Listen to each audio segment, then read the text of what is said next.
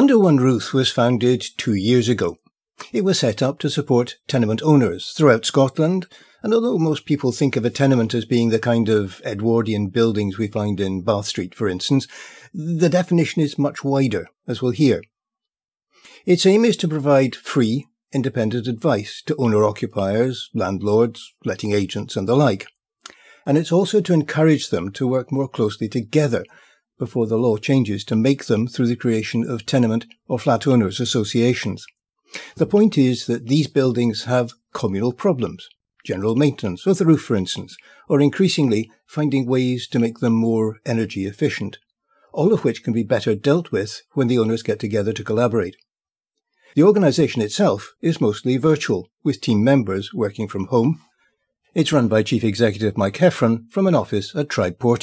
I moved to Portobello a couple of years ago and uh, through some connections worked here found that Tribe Porty would be an excellent place as a shared workspace for the kind of work that I needed to get done, and also a great way to sort of connect up with the community. There's a lot of really interesting people that, that work here in a variety of different fields, and so it's an excellent place as far as sort of just a setup to work, but also just sort of the, the great creativity that's of the people that are that are working out of here. How do property owners actually get in touch with you? Is it directly through the, the website or, or what? We got a, a, number of different ways. So our website just recently actually launched a information service we call it, and you can go straight to our underoneroof.scot website, and right on the front page there's a link to t- get you directly in touch with one of our team members and allow you to ask a question that specifically relates to your situation in your tenement building or in your tenement flat. So that's one way to do it. We also have launched, of course, any of the social media channels. So we have an Instagram account, a Twitter account, a Facebook account, and LinkedIn as well all of which are ways that you can get in touch with us as well to actually ask your specific question that's related to management or maintenance of your tenement. We've got probably some of the what we call our expert team, the people that sort of helped found the organization, and many of the listeners will have had a copy of the Guide to Tenement Management and Maintenance that was published first in the 1990s by Annie Flint and John Gilbert. They have helped put together the website and continue to be people that we rely on on top of the information that the staff have to answer the questions that people bring to us. And if we can't answer the questions, we're always looking for ways to pass that on to someone that we might be able to. There are quite a lot of tenements in Portobello, mm. including some of those which are facing straight onto the sea. Mm. I'm sure retrofitting for environmental purposes would actually be particularly beneficial for those which are subject to the vagaries of the weather. Absolutely. One of the things that we've been really building up with in the, the, last year or so and are going to be doing a lot more work on is issues around retrofit and energy efficiency. And there's a few reasons for that. One is the Scottish government is making it mandatory as far as sort of their heat and building strategy that there's going to need to be changes to the way we heat all of our buildings in Scotland. And that includes tenements. Now, owner occupiers don't have the same deadlines that some other groups do, but landlords it's it's a sooner deadline as far as sort of making sure your building is up to the right EPC level, EPC 3 or C, I should say. And also changing energy systems, so phasing out gas boilers and to looking at other options of the things that we do at Under One Roof Scotland is try to provide information and options for people because it's a very different situation if you're in a new build versus an old stone tenement building, a pre 1919 building, as we call it, when it comes to what kind of heating systems that you might even be looking to replace it with. And in fact, right now we're with old stone tenement buildings, probably the best thing to do is is to do your research. But whether or not you can do things like a heat pump, for example, a ground source and air source heat pump, which are options for owners of detached homes, of semi-detached homes, of newer builds, would may not be the most appropriate thing for an old stone tenement owner. So you may have to be looking at temporary things and uh, do-it-yourself things as well. I mean, one of the things that was particularly with the obviously with the cost of living and with the energy crisis that we're in right now, is taking a look at the small changes you can make within your building, draft proofing, using those wooden shutters that may have been painted over or covered up those are excellent existing features that can reduce drafts and increase the energy efficiency of homes, particularly the old stone tenement buildings, which can be a bit more difficult as far as sort of keeping the heat in. It's not just the stone buildings that are classed as, as tenements, but along uh, the Joppa end there's a, a group of flats which are also come under that category? Yeah, I mean, the definition of tenement actually is one that that would include modern builds and high rises and such, as far as the Tenement Act is concerned, the Scottish Government's Tenement Act that was passed in the early 2000s, and the rules that affect those. So we work with all different types of people and situations. Very much the situation they're in will determine the options you have. For example, with energy efficiency and retrofit. You can't put external insulation on a old stone tenement building. One is it destroys the heritage of the building. That's one of the things that makes Scotland's architectural heritage so beautiful is these old stone tenement buildings and the looks of them, um, as anyone who's gone down Bath Street could tell you. But at the same time, too, that there's actual effects that that can have on the structure of the building. If you are putting insulation on a building with with solid stone walls, putting insulation on there can actually damage the building, cause that potentially to crumble by by reducing the, the moisture that's in there. Those old stone tenement buildings have to breathe.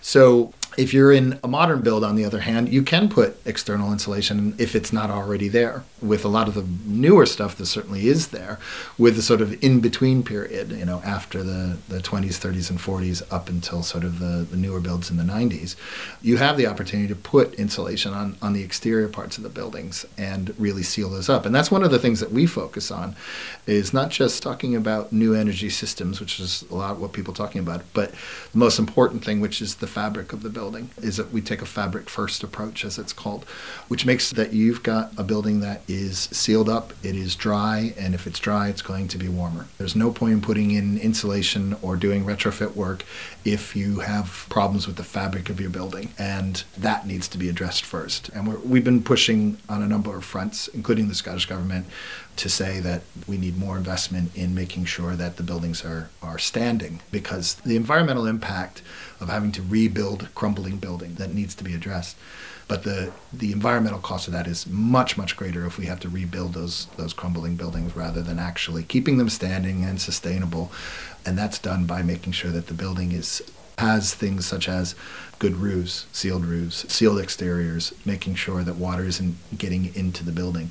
One of the things that we do encourage too is that owners need to take responsibility. That's the only way that we're going to keep this the built environment in Scotland standing strong is that owners have to start taking more responsibility and putting money aside to deal with these issues. And that's a tough thing because we're talking about change of culture in Scotland, but it's something that there's no one coming to the rescue on this stuff. This is something that owners are going to have to work together to solve. And that's why one of the things that we exist to do is to help owners with that. We know of tenements throughout Scotland where the owners don't even know their neighbour. Yes, that's absolutely true. And one of the things that we we really encourage is forming an owners association. It's one of the, the, the, easiest and first things that you can do to address problems in your building is start talking to your neighbors. We have templates on our, our website if you want to do a more formal, like a constitution, and get something set up like that. But initially, it's getting a WhatsApp group together of all the owners. Get people talking. Get people who basically are responsible for every few months. Somebody's going to take a look outside the building with some binoculars and check to see if there are trees growing out of the gutters. If there are gutter work that needs to be done, it's not getting done. You've got water coming down the side of the building, then you've got growth on the side of the building, pulling away the render of the building, and now you're talking about structural problems. Instead of having the gutters cleaned for a few hundred pounds, now you're talking about tens of thousands of pounds of repair of the work that have to be done to keep that building standing. Having those owners associations is so important for that kind of thing, and it also has the, the knock-on effect to get you talking to your neighbors. You'll get to know the situation in your building. How many are owner occupiers? Are there maybe people that you can't you don't know what the situation is. It may be an empty home or it may be another situation. Finding out what the status of all the owners are because there's a lot of things that are coming down the pipeline as far as what the Scottish government's looking for. One of those is mandatory owners associations. It wouldn't come up until the next parliament but it's sitting with the Scottish government. Scotland is one of the few countries in the world that doesn't have mandatory owners associations. England is another. They're also taking a look at things like five-year tenement inspections, so something that's more than what you see in the home reports, but actually is someone coming and taking a look at the actual sort of condition of that building and something that would be public, so people buying flats or selling flats would be able to see what the actual condition of the building is and what's expected to come. So in other words, they'll be able to see if that roof is about to cave in because they'll have, they'll have that inspection report.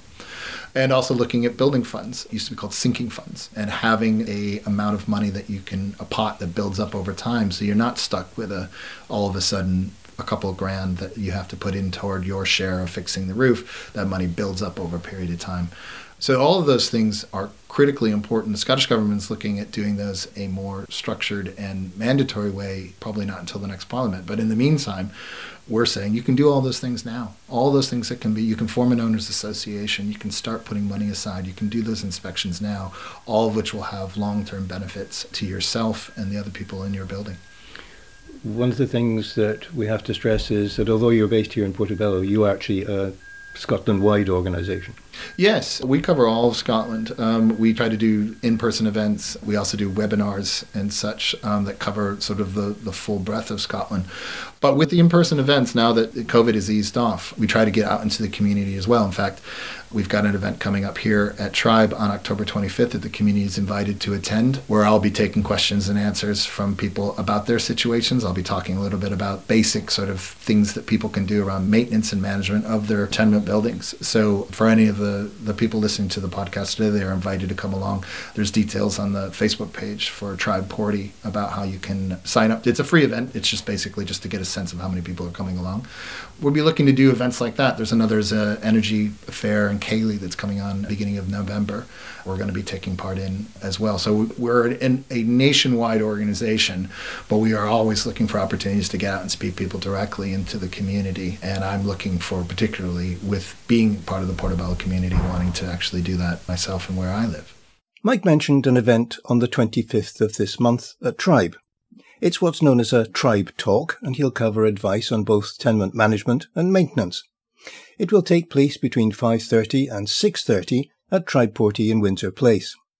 A link to the Eventbrite page, where you can sign up, is included in the description to this episode, as well as a link to the charity's own website. If you live in or own a flat in a tenement, it could be worth your while to go along. He also mentioned a fair and Ceilidh in November. That will be the Heat Fair, which will be looking at low carbon heating. And that'll be held at Bellfield on the afternoon of the 5th, followed by the Ceilidh and supper in the evening. And that's it for this week. Don't forget that if you have an idea you think could make an interesting episode, then do, as Mike did, and contact us through social media or write an email to the Podcast at gmail.com. Thanks for listening. Bye for now.